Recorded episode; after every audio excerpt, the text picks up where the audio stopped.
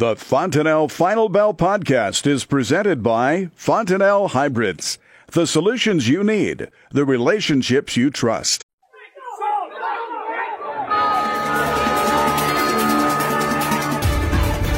It's time for the Fontanelle Final Bell on the Rural Radio Network. I'm Clay Patton in for Susan Littlefield today as she is traveling out and abroad across the U.S. Today, talking the trade with us is Sue Martin of Ag and Investment. Sue, thank you for joining us. As we take a look, we start on the grain trade today mixed corn, wheat in the red, but I want to talk about these soybeans ending in the green again. China U.S. trade delegations happening over the weekend. China says they have a good faith that they will resolve the trade dispute. What is your take, Sue? Well, I think we've been getting, even through the Christmas holiday and through New Year's, we were getting good uh, vibes or good comments out of China. Out of China, so that's good news. But we still have to see the proof.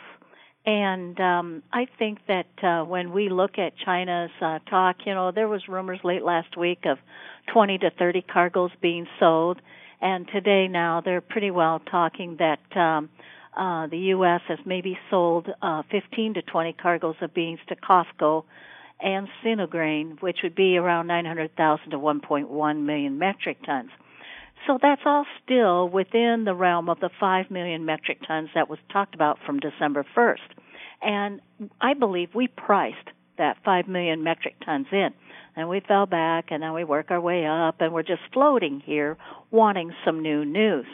But um I will say that um you know when we look at uh um you know US soybeans over the past week and new vessels showing up for the vessel lineup nearly daily, it is a possibility that we could see um, the U.S. and you know corn and wheat shipments even pick up as well now that the holidays are all gone and done and over with. But also, I would say that um, we would need to see out of China. I think if they're going to try to get some settlements uh, made here or agreements, I think one of them that needs to show good faith is that China drops the 25% tariff on U.S. soybeans. And to me, that would drive the market more enthusiastically higher than coming up with another million metric tons of beans. I think that when we talk, we need something like another three, maybe four million metric tons of beans beyond the five.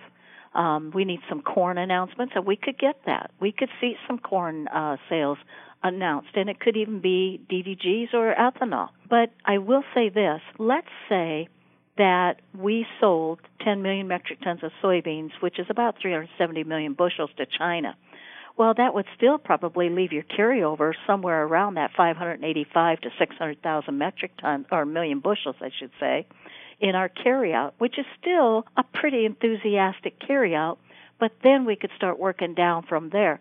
Right now, we're still looking at 1.9 billion bushels that the USDA in their last estimate in December uh, before the government shutdown was shown for you know what they're using as an idea of an estimate for this crop year for exports. And if we start to increase some of these sales to China, it, that's going to be a good sign. But you know, still we've got they didn't lower only but in November, I think 25 million bushels exports, lowering it down. And so the the 1.9 billion bushels could still be a little lofty unless we get something out of here. But psychologically, I think it would be very good for the market and for what we could see happen if we saw tariffs be reduced or dropped on U.S. soybeans. Sue, looking at the more broad picture grains, several analysts had said from the fundamental standpoint, a few of them may be overbought currently, but with lack of USDA due to the government shutdown, lack of USDA data, that we're not seeing a turnaround in these. What is your thought? Are the grains overbought? And if so, when we do get USDA back online and the government funded or that portion of it funded, what could be the down downturn potential here? Well, I will say this. I don't think that the corn and soybeans are overbought, or corn and wheat's overbought. Beans, I think, temporarily are, and technically today we reached a trend line from the May 29th high of 2018, and also that trend line coincides with an also an upper trend line from all the highs that we've had here in this sideways basing action that we've been going through for some time, and also before we really started worrying about tariffs and what have you. Um, so, and then the 200 day moving average just right smack almost above us too. So there's lots of resistance just overhead that we're banging up against. So the market, we had timing for a high due here today, and the market closed higher, but it wasn't a runaway. I think we're going to see a little bit of a pullback. Then, if we can get some news, um, then I think that we'll be able to take and start to push this market. Now, we've got rumors going on corn and cotton.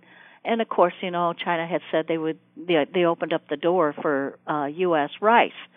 So we've not seen any sales that yet we can really hang our hat on of those three. But even if we did get uh, corn, I think it would be corn. I think it would be DDGs. Um, you know, maybe some ethanol.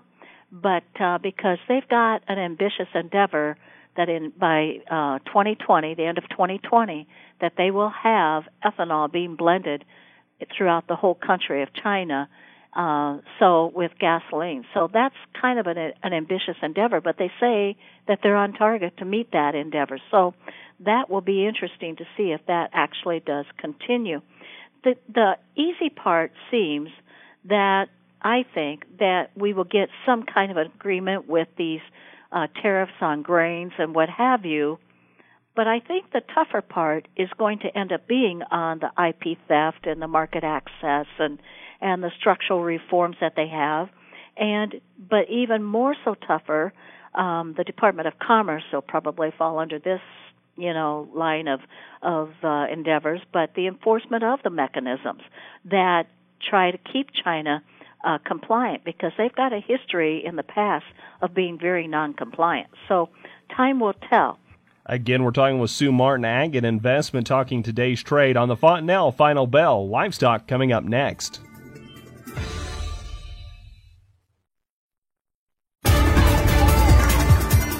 Welcome back to the Fontanelle Final Bell on the Rural Radio Network. Again, Clay Patton in for Susan Littlefield, Sue Martin of Ag and Investment in our last segment discussing grain, soybeans, and trade negotiations with China. Now let's turn our attention to livestock and Sue. Some solid triple digit gains in live cattle and feeder cattle today. What were some of the factors behind the trade? Well, I think first off, the market was getting itself a little oversold um, we had dropped from the 125 high for the lead contract, which December did, and dropped down. So we had about a four dollar break that came pretty quickly.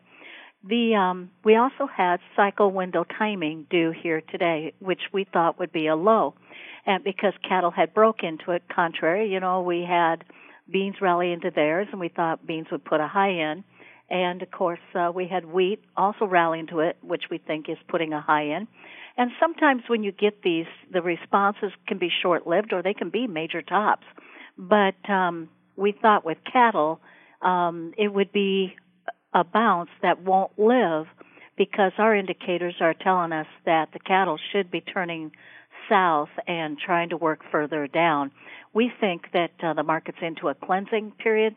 Uh, we think that um, from what we're hearing, there's a little more product in the pipelines but uh, the cash market this week too, we've heard some talk that we may be a dollar lower. If cash is a dollar lower, we went through a basis change on the futures in relation to the cash, and that's probably the biggest change we've seen with February cattle. For example, from about the middle of December, say December 19th, uh, we were running around four dollars and sixty cents or something like that over the price of December futures, and all of a sudden, what happened is we've seen that spread change. December futures went off the board higher than the Feb. Weather may have helped that a little bit. But in the meantime, the February futures went discount to the cash market by almost a dollar. So we're looking at a basis that normally about now will start to change and will tend to run that way where the cash market now tries to hold at equal to or higher than what the futures are for the February futures. We think that the cattle market's due for some correction here, and it's probably more healthy than anything because long term we're very friendly to the cattle market.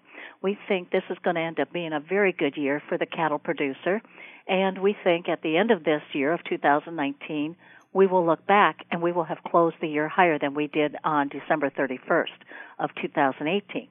So, you know, but that doesn't mean the market doesn't have pullbacks. We had a lower low in uh, 2018 on cattle taking a lead contract and then we close the year higher. That usually will portend that the market's going to have some positivity and try to reach the high of last year and try to take it out. Well, that's the 130 mark. So I think we're going to do that. But as we go down the road, we should be very current on cattle. We're looking at a weather forecast where we're expecting about oh the 19th or 20th of of uh, January that we see a cold, a cold polar vortex that just steps back down from Canada into the Midwest and probably will encompass a lot of cattle country. And so, you know, the weight gains aren't going to do as well. Uh, we'll be feeding a lot of corn for that, but um, we think that uh, the demand for beef long term is going to be good, but on the short term, we think the cattle market's going to see a setback. And, um, you know, we're going to get a little bounce here, might only last a few days, and then we think the hedgers will be willing to step in and sell that rally and have themselves protected as they go through the next 30 days. Sue, you do a lot of traveling around the country and you have the opportunity to speak to ag producers at, at all sorts of functions. In your travels in late 2018 and the ones that you're looking out for in early 2019, what is the current sentiment of ag producers when it comes to markets and the general health of the ag economy? Well, I have to say there's frustration out there. You know, we're in our uh, sixth year from uh, the highs of uh, 2012, you know, of having um, from that peak down to the low levels and the basing that we've been going through. Now, this is nothing new. We've seen this before over the years where we'll base for several years, maybe three, four, five years. And that's kind of what's happened. And then if you take from the huge gaps that were left on daily continuation charts and the weekly uh, continuation charts, we've got huge gaps in the corn market. And we are hearing rumors, you know, that there is going to be some corn business done with China, which would not surprise us at all, but it sure be a good thing. Well, when you're starting to get into 2019, you're now into year six of that and year seven since the high of 2012. So you know, people are getting frustrated. Bankers are a little more tenuous this year. And now you have a government shutdown right at the wrong time when farmers are trying to set up their financing for the next year. And you've got the MFP payment supposed to have been coming out. Now, granted, if you had signed up early enough, you still get your check in time. However, those who still didn't make it and needed to sign up by, you know, the 15th of January, those people, because of the uh, shutdown, the partial shutdown in government, won't get their check until afterwards. That again, Sue Martin of Ag and Investment on the Fontanelle Final Bell on the Rural Radio Network.